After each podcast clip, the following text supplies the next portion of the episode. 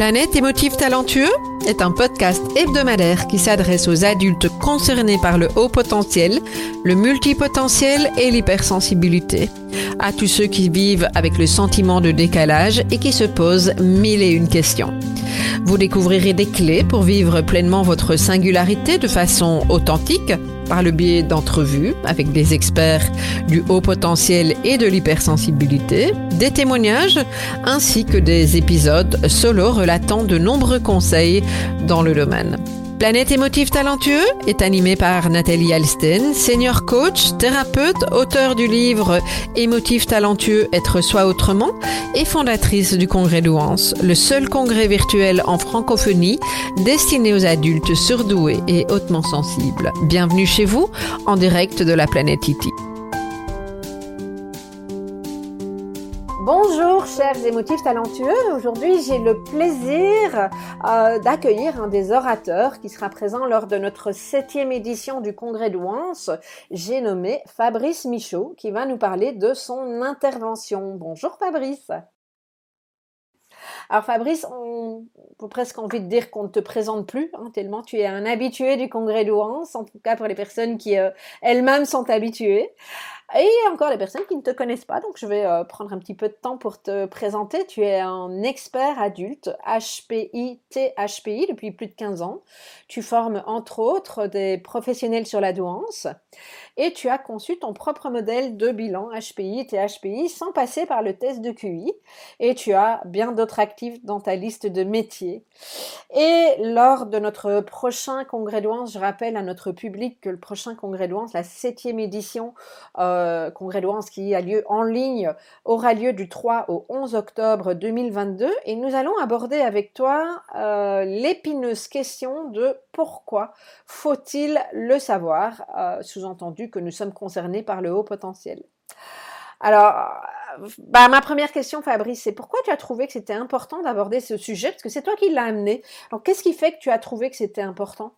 Ben, Il est assez central quand même, à la fois dans nos, dans, dans ce qu'on vit au congrès, ou ce que je peux vivre par ailleurs euh, sur mes activités, c'est que même quand les gens le savent, ils doutent encore. Donc tu imagines que c'est quand même un, un, sujet extrêmement important, il est, il est complexe, et, et, en fait le savoir, c'est pas qu'avec la tête, tu des gens, ils le savent avec la tête, et en fait, tu as les cellules qui sont pas d'accord.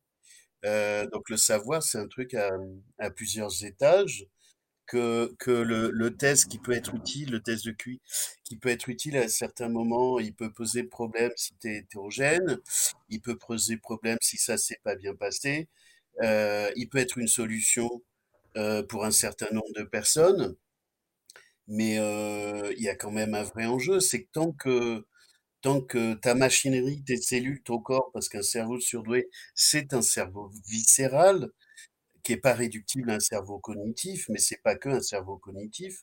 Euh, tant que les viscères sont pas d'accord, il y a des doutes, et tant qu'il y a des doutes, euh, ben on devient aveugle parce que parce qu'en fait la, la question d'adouance, c'est que l'adouance ça rend aveugle et que le savoir ça rend la vue.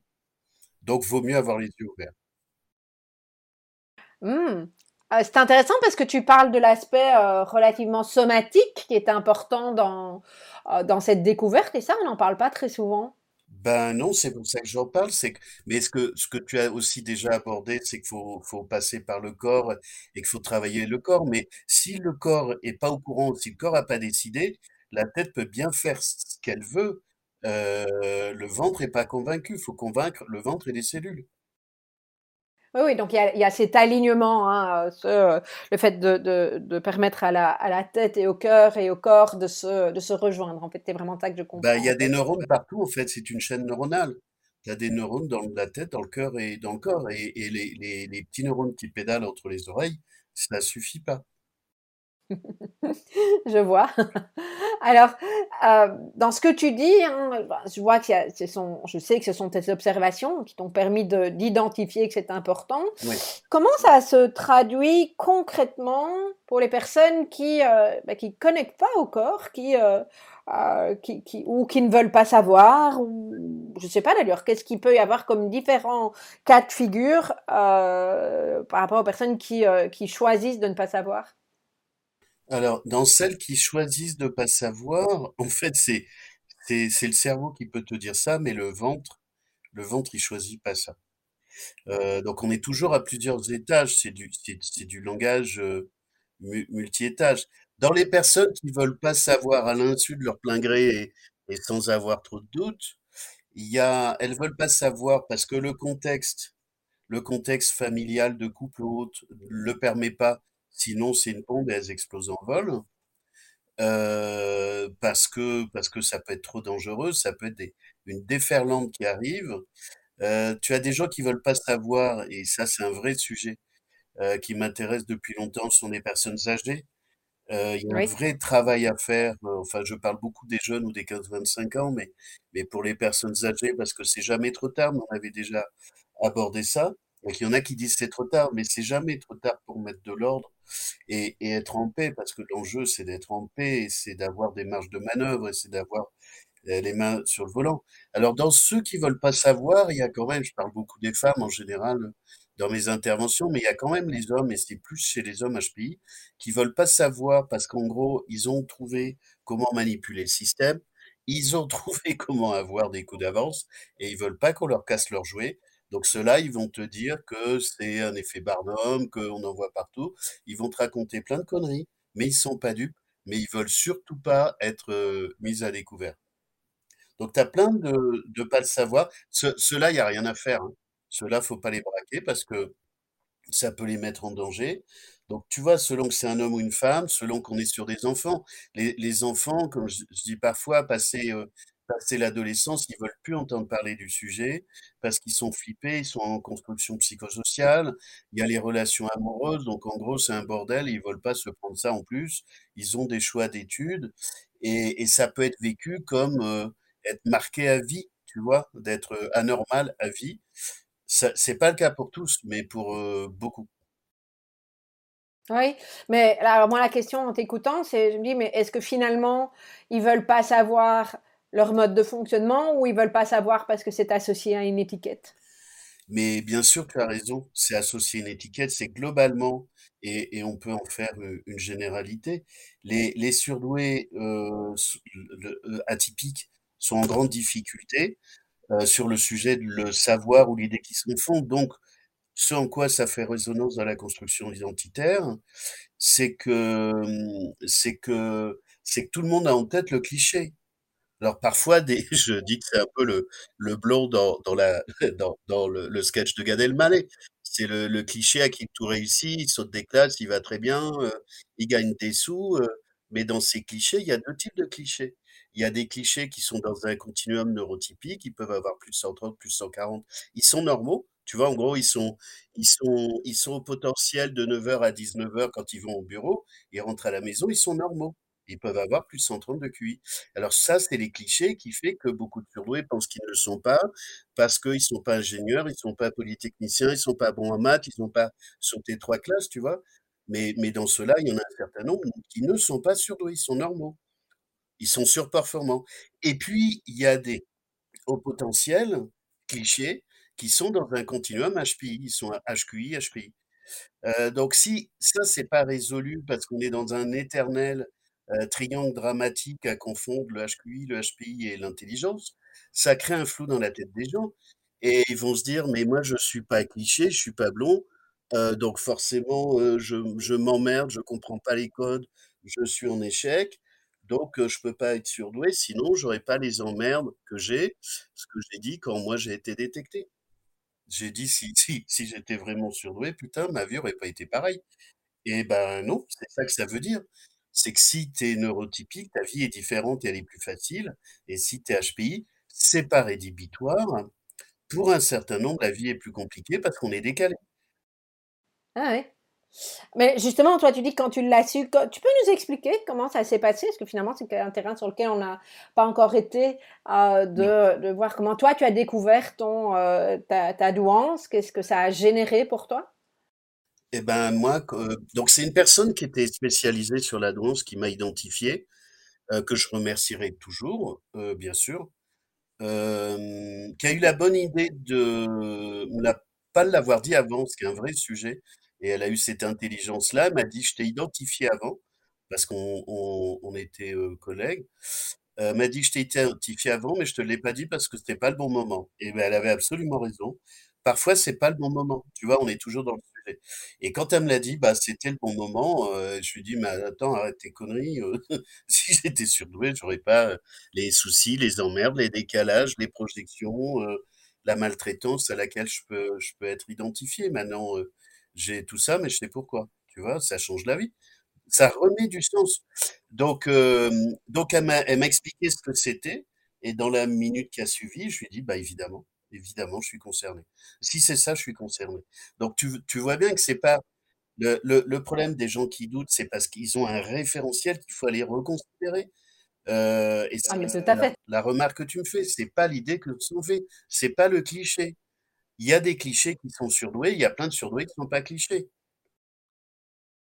Oui, oui, mais c'est vraiment ça en fait, c'est, heu heu, une identification à une image qui n'est absolument pas juste, heu et qui est, heu, diffusée par exemple dans certains médias, mais aussi bien, heu alors en même temps ça a le mérite d'exister et de faire parler du sujet, hein. Il y a y a ce téléfilm, heu, HPI et puis en même temps, heu, il y a pas mal de médias qui mettent en avant aussi le fait que, soit c'est, ce sont des génies, ont réussi ou au contraire que c'est excessivement souffrant et c'est c'est c'est je dis pas que ça n'est pas ça, ça ce peut être ça 2 de temps en temps, caricatures. mais mais voilà, c'est vraiment des caricatures, Ce sont 2 caricatures. Si on prend HPI, heu, à 160, moi j'accompagne pas mal de gens au-dessus de 160, c'est-à-dire au-dessus des tests, hein, parce qu'on sait plus où ils sont. C'est certainement pas ce niveau de caricature, c'est autre chose. Heu, donc il y a des gens aussi, si tu veux, heu, si on passe THPI ou TT-HPI parce que j'en accompagne, il y a y a un niveau de de de pudeur, tu vois? De véritable pudeur, qui qui fait qu'ils savent bien qu'ils sont décalés. Si on prend THPI par exemple, moi j'ai régulièrement des THPI, des TT-HPI qui me disent: «Fabrice, je suis pas surdoué parce que je me reconnais pas dans ce qu'on dit des HPI». Bah, je dis: «Évidemment». Heu, parce que parce que le problème se passe aussi à l'étage au-dessus. Je dis: «C'est parce que tu es pas HPI, tu es THPI ou tu es TT-HPI» où je mets un continuum dans les 2 et j'ai dit: «Mais c'est normal et c'est pas» donc on revit la même chose, moi je suis plutôt concerné THPI, on revit la même chose THPI, HPI que HPI neurotypique. Et et il s'agit une fois de plus de pas faire du ségrégationnisme et et d'aller chercher chacun dans ce qu'il vit. C'est pas une question d'attitude, c'est pas une une question de supériorité, c'est une question de décalage comme on en avait échangé l'an dernier. On on est des étrangers Heu, on on est expatriés dans un monde étranger et la question de la douance, c'est une question anthropologique, pas psychologique. On n'est pas malade, ce n'est pas une maladie, ce n'est pas une pathologie, donc ce n'est pas une problématique, heu, psychologique. Tellement tellement tellement important de le dire et tellement contente de t'entendre le repréciser pour le public qui est en train de nous écouter. Mais on n'est pas malade, on est juste normaux, comme disait, heu, Dabrowski, heu, les surdoués n'ont pas besoin de thérapie, ils ont besoin d'informations parce qu'ils sont ignorants. C'est le travail que tu fais depuis des années, que d'autres font, que j'essaie de faire depuis des années et comme tout le monde, évidemment qu'on peut avoir des traumas et besoin de thérapeutes et tant mieux qu'il y ait des psys, des neuropsys et et tous ces gens-là qui qui font un travail compliqué, hein, parce qu'aujourd'hui, ils en prennent plein la tête et beaucoup sont très fatigués. Oui, Et la douance, c'est de l'information qu'il faut en priorité. C'est pas une pathologie comme j'ai dit parfois, Oui. c'est ni con ni conne, hein. Non, non, mais et et souvent, c'est très très souvent confondu. Heu, il peut y avoir de la pathologie quand on Bien est, sûr, concerné par le bien haut sûr. potentiel, mais ça n'est pas directement lié, c'est lié à autre chose et c'est là où il y a de la confusion. Ben, il y a Cécile beaucoup mettait très sur souvent ce en avant. sujet-là. C'est c'est-à-dire la douance la douance en tant que douance n'est pas une pathologie, ce n'est pas une maladie. Et mais mais les surdoués comme les autres peuvent avoir des des traumas, des histoires familiales, heu, des burn-out, des du stress post-traumatique et beaucoup plus dans la mesure où on est hypersensible et qu'on déclenche beaucoup plus rapidement et qu'on ressemble plus à de la nitroglycérine qu'à un caillou, tu vois? Mmh mh. Mmh C'est d'ailleurs un sujet qui sera abordé, heu, aussi cette, heu, cette année, le sujet de la résilience, heu et où, une des intervenantes, Florence Bernard va va aborder ça, effectivement, comment, donc sous l'angle du trauma, mais comment effectivement quelle est la voie de la résilience, quand on est concerné par la haute sensibilité? Donc ça ça ça vient bien se marier avec ce que tu Oui, amènes là, maintenant. très, Ouais. Mmh, qu'est-ce que je voulais te demander aussi, c'est qu'est-ce que fondamentalement, si je reviens à ton expérience, qu'est-ce que ça a changé pour toi dans les, dans les semaines, dans les mois, dans les années qui ont suivi? Ah ben moi, j'ai explosé.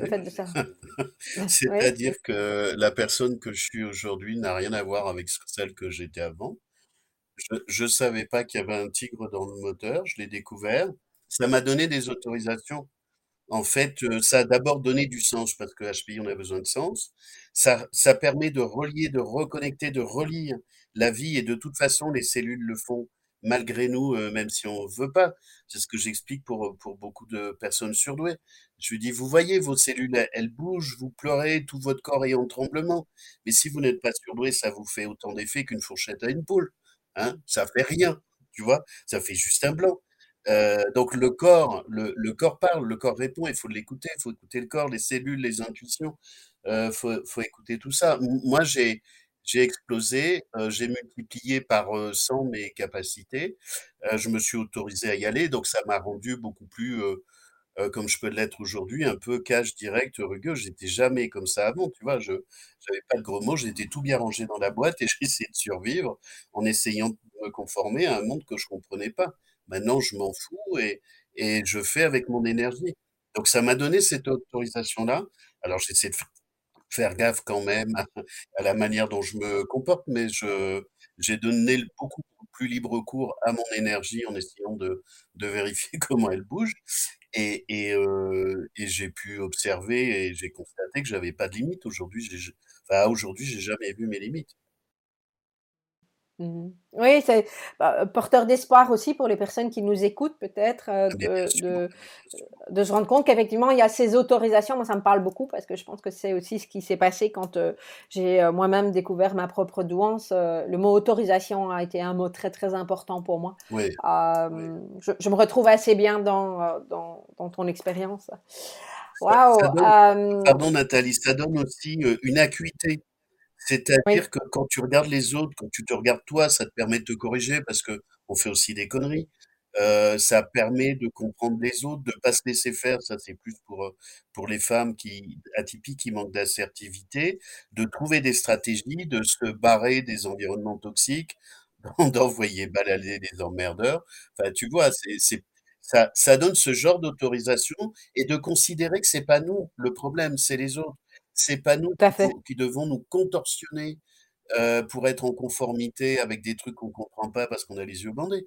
C'est que le problème, c'est le système, c'est l'environnement, c'est la culture et de trouver une des relations, heu, intelligentes. Il s'agit pas de dire que tous les autres sont des cons et que c'est nous qui avons raison parce qu'il y a aussi des gens qui se comportent comme ça, heu, au détriment de l'image des surdoués et ça, c'est inacceptable et je suis même pas sûr qu'ils soient surdoués, les gens qui se comportent comme ça, mais il y en a qui le sont, surdoués et qui sont traumatisés et qui disent: «C'est la faute des autres et nous, on est Oui. formidables». Ça, c'est pas acceptable. Bah, c'est renvoyer, heu, c'est pas prendre sa propre responsabilité. Maintenant voilà, ça leur appartient, mais, mais heu, tu sais, ça fait partie des choses qui brouillent le le le paysage parce qu'il y en a qui se comportent mal. Alors ils peuvent se comporter mal parce qu'ils sont traumatisés ou parce qu'ils sont pas concernés et c'est un fantasme ou je sais pas quoi, mais heu, ça ne caractérise pas la douance. Donc il s'agit pas d'opposer des typologies de population, mais de trouver des des relations intelligibles et intelligentes, heu, mais en sachant se protéger quand même parce qu'il y a tout ce qui relève de la maltraitance ordinaire ou de la maladresse ordinaire de part et d'autre, heu, et on peut corriger ça. Donc on peut avoir une vie beaucoup plus paisible, heureuse, plus apaisée, arrêter de se battre inutilement, heu, de cogner des murs. De toute façon, ils sont plus forts que nous, donc on peut aussi, tu vois, de choisir la manière dont on conduit sa vie. oui et c'est d'ailleurs merci d'amener ça parce que c'est d'ailleurs, heu, c'est partie de la philosophie du du congrès, c'est vraiment de vous permettre, heu, quand vous venez au congrès d'Ouan, si vous écoutez, heu, cette année on aura, heu, 15 ora o 15 orateurs, de de pouvoir vraiment repartir avec des clés, à Oui, travers le fait que vous allez mieux vous comprendre, à travers le fait que, heu, vous allez pouvoir, heu, vous autoriser toute une série de choses. On vous donne quelque part une forme de mode d'emploi, pour, pour pouvoir avancer, autorisation, puis de se retrouver tous ensemble, dans dans de la bienveillance parce que j'insiste vraiment très, très fort. C'est vraiment quelque chose qui caractérise le la communauté des des émotifs talentueux, en tout cas celles qui qui gravitent alentour de moi. C'est, ces valeurs qui font qu'il y a de la bienveillance, et et qu'on a en face de nous des gens gens qui prennent leurs propres responsabilités. Ouais, je voudrais faire une remarque sur la bienveillance parce que j'ai eu plusieurs fois des, des personnes HPI qui me disaient, Fabrice, la bienveillance, tout le monde en compte partout, surtout les gens maltraitants. Donc c'est de la véritable bienveillance. Moi aussi, je dis que Oui, je, une démarche de bienveillance, mais c'est pas un truc galvaudé pour, pour permettre des, des comportements pourris qu'on peut trouver de part et d'autre. Euh, et, et ou comme je peux dire aussi que moi j'ai envie d'avoir des gens gentils, mais mais c'est c'est c'est sincère quoi. Je- je- on est dans un monde extrêmement anxiogène et il faut trouver des solutions et, et faire la paix. oui, vraiment.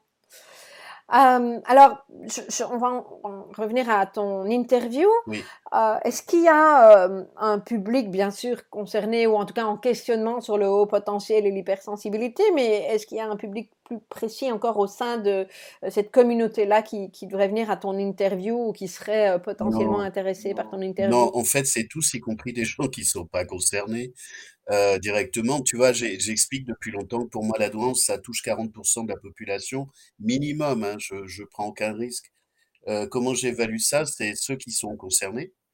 Euh, ceux qui vivent avec, ceux qui ont des enfants, ceux qui ont des conjoints, des maris, des femmes, des collègues, euh, au moins 40%. C'est-à-dire que dans un couple hybride, moi très souvent, tu vois, dans les groupes décoloriés que j'ai créés il y a 10 ans, euh, ou dans les conférences ou autres, où on fait venir des personnes qui ne sont pas concernées, ou en, en couple Ouais, hybride, pour que le mari ou la femme puisse dire, tu vois, il y en a d'autres qui sont comme moi, ils peuvent être un peu chiants, mais sinon ils sont mignons, ils sont gentils, tu peux discuter avec, et puis on n'est pas tous pareils, puis c'est pas des petits bonhommes à lunettes.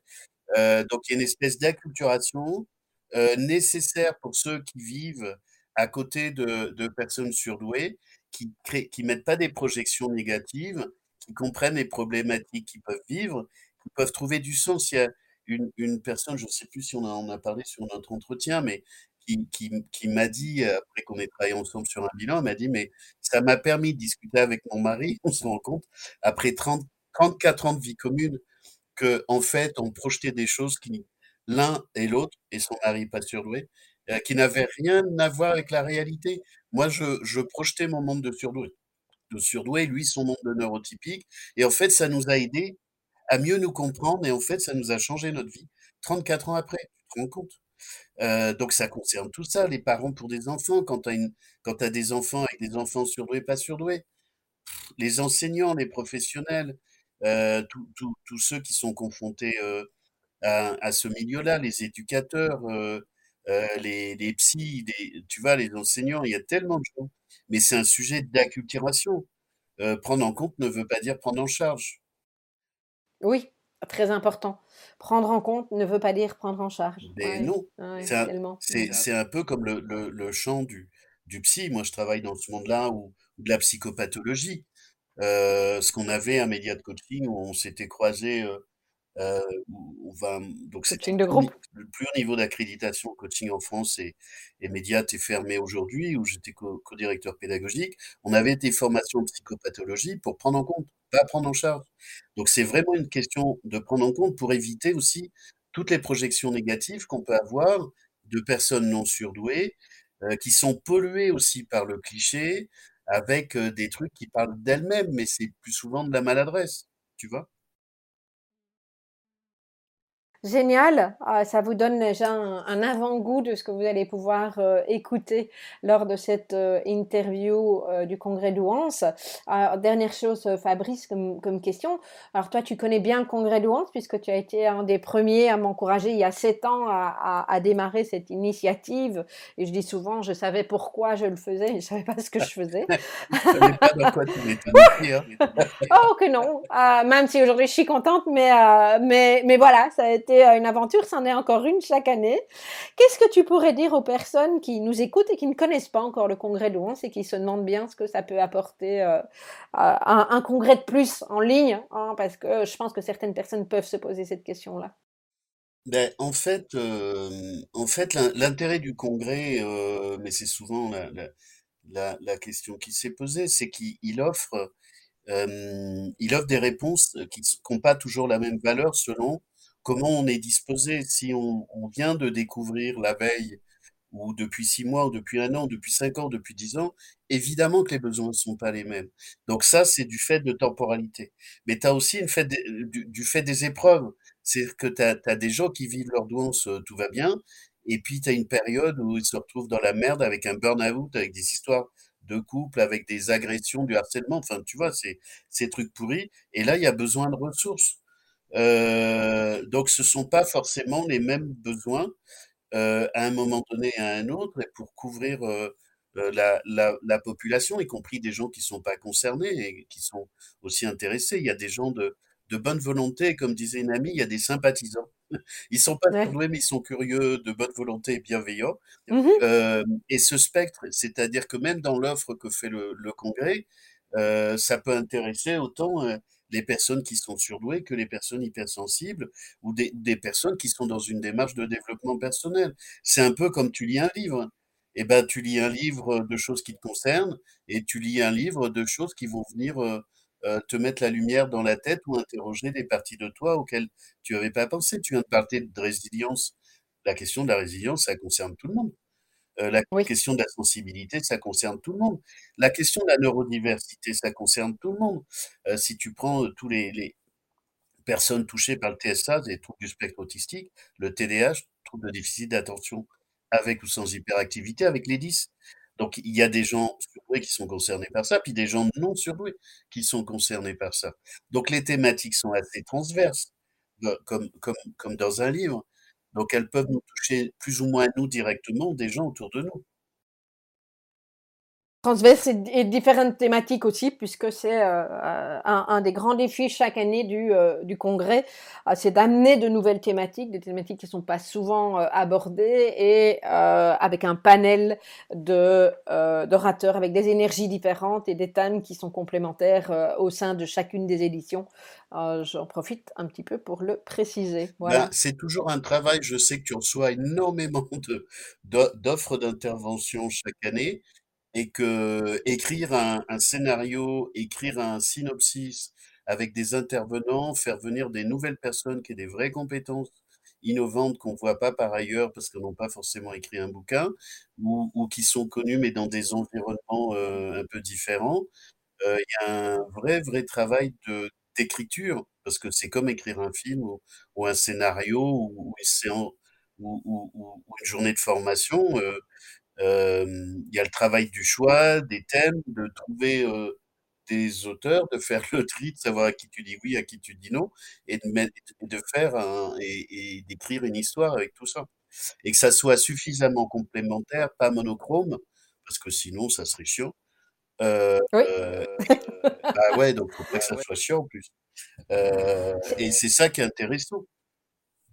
C'est un Et c'est ça qui m'amuse. Moi, je dis toujours que, heu, quand les gens me disent: «Mais tu vas encore en faire combien?» je dis: «Tant que je m'amuse, j'en ferai encore». Beh, il y a tellement de thèmes qui sont pas explorés et de gens qui ont des vraies, vraies compétences parce qu'ils ont créé des focus, heu, des loops avec une expérience qu'ils partagent et puis surtout dans ce que tu as dit tout à l'heure, c'est que, heu, c'est de s'intéresser aux solutions et pas aux problèmes et c'est chiant les problèmes et on est quand même dans un monde, y compris sur la douance, où on te fait la liste des problèmes mais on s'en fout. Les gens veulent des solutions, pas des problèmes et ça, c'est vraiment culturellement un vrai problème qu'on a moins dans le monde anglo-saxon, je pense, mais heu, Je pense. mais il faut arrêter avec les problèmes, hein. Et c'est ça aussi, moi je me rappelle quand j'ai découvert mon mon propre haut potentiel il y a maintenant une dizaine d'années, heu, une des grandes questions, une fois que j'ai eu lu tout ce qui existait à l'époque, un peu moins qu'aujourd'hui, heu, oui. mais heu, en lecture, parce que je pense qu'aujourd'hui j'aurais eu du mal. Non, il y avait pas grand chose. En 1 semaine, j'avais fait le tour, mais quand même, ça m'a pris presque, des des nuits et cetera, heu, des jours et des nuits et je me rappelle que je me suis dit: «Mais maintenant je fais quoi avec ça?» et le congrès, il a émergé de de cette question-là, c'est C'est de pouvoir vous permettre, heu, de de de répondre à cette question à travers les interviews auxquelles vous allez assister. Bah, il y a, il y a à la fois je fais quoi avec ça, puis tout ce que tu fais par ailleurs, c'est-à-dire une espèce de travail d'a d'accompagnement de petits pas, heu, parce qu'ils sont nécessaires, parce que moi je sais pas forcément bien faire parce que je fais plutôt des des grands pas et enfin des grands pas parce que je j'ai pas de vraiment de patience, mais en fait toutes ces toutes ces ces structures d'accompagnement, elles sont nécessaires pour, heu, aider les gens à se sortir soit de situations d'urgence parce que pour un certain nombre, malheureusement, c'est le cas, d'urgence personnelle, familiale, parentale ou professionnelle, euh, où aller à la découverte, parce que les personnes sont moins en danger, de nouvelles facettes d'elles-mêmes pour, euh, pour se faire plaisir. Mmh, tout à fait.